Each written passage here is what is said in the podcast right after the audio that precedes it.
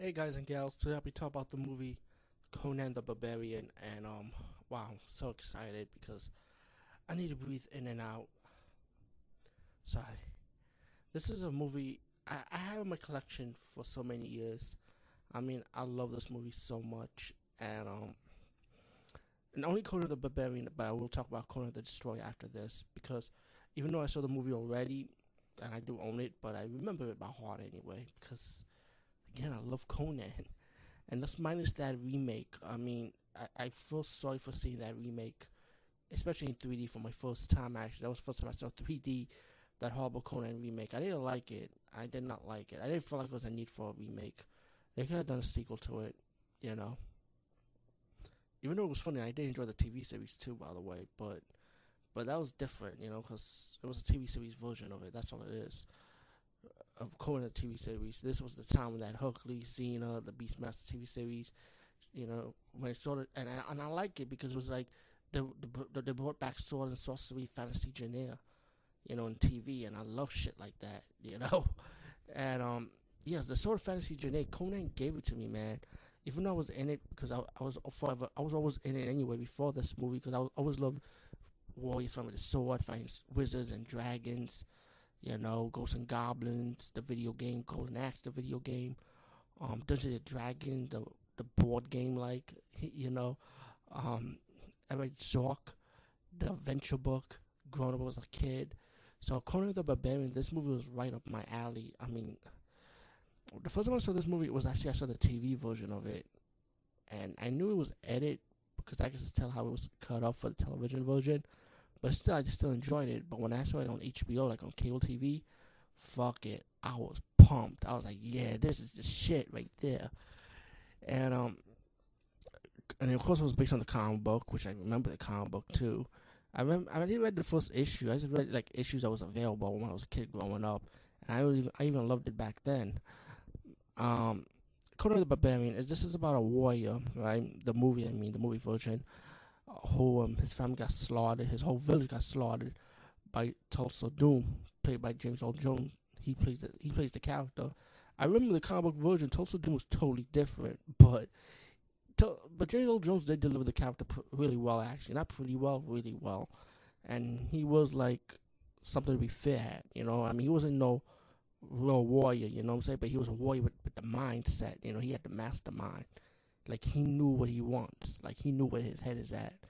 And Doom was something to be fit at, you know. But young Conan sees family get murdered. Um, Thulsa Doom looked like his um his army had to tr- take children from that village and sell them to slavery, pretty much.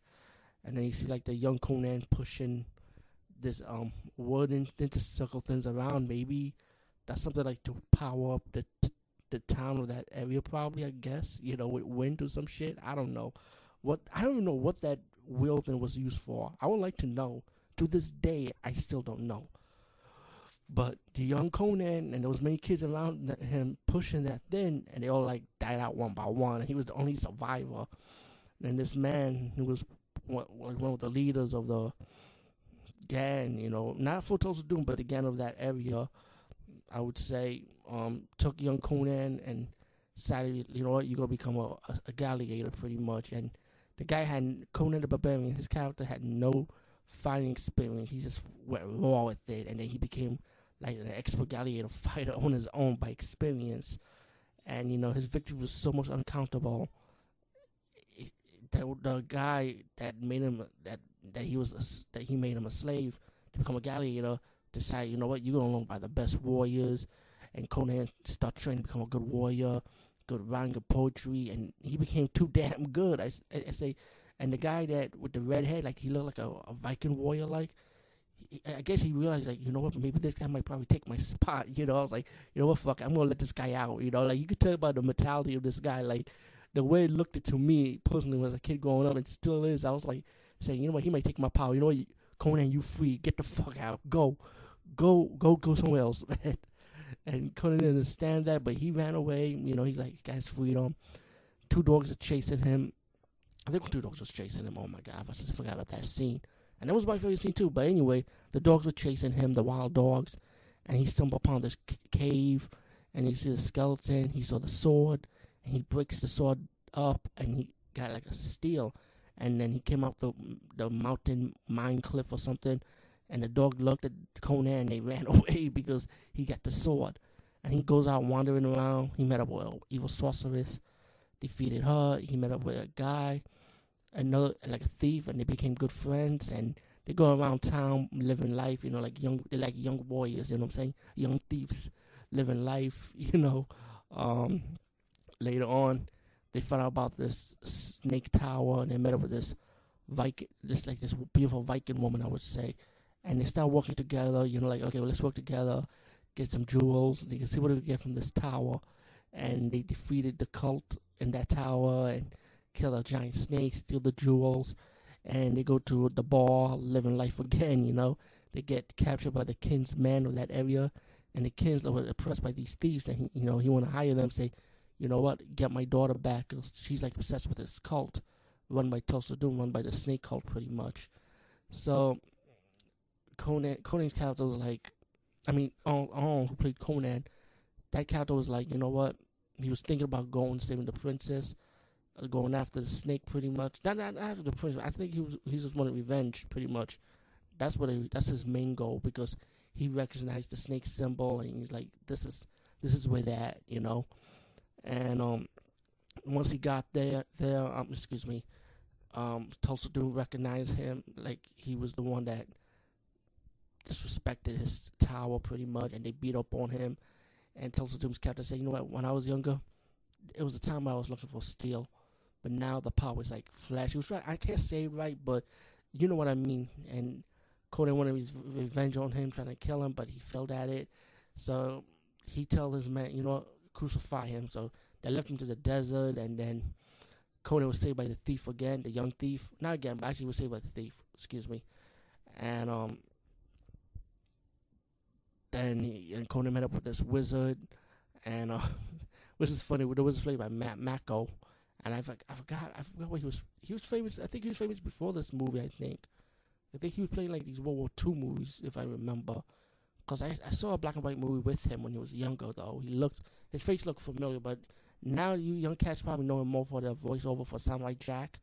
I think he played the narration voice, or I think he played the villain.